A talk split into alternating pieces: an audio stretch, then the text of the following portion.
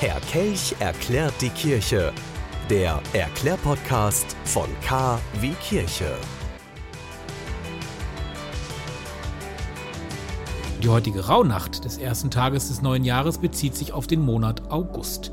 Zu den Bräuchen gehört, das macht man eigentlich unwillkürlich direkt vor der eigenen Haustür, mit einem Besen alles reinzumachen.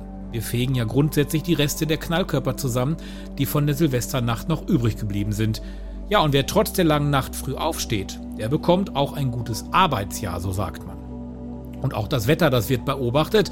Ist es mild, wird es ein warmes Jahr, ist es stürmisch, ist es wechselhaft im kommenden Jahr. Ja, und natürlich begrüßt auch die Kirche eben das neue Jahr, so auch in diesem Jahr. Die letzten Jahre konnte man es hören, die Glocken läuten nachts um Punkt Mitternacht. Jetzt, wo das Feuerwerk aber wieder dominiert, da hört man die Glocken weniger. Da muss man schon direkt an der Kirche wohnen.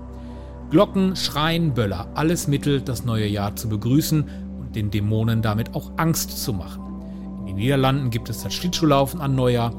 Viele Länder der Erde favorisieren das Neujahrsbaden im See oder auch im Meer, egal wie kalt oder wie warm das Wasser ist. Euch allen wünsche ich ein frohes und gesegnetes neues Jahr.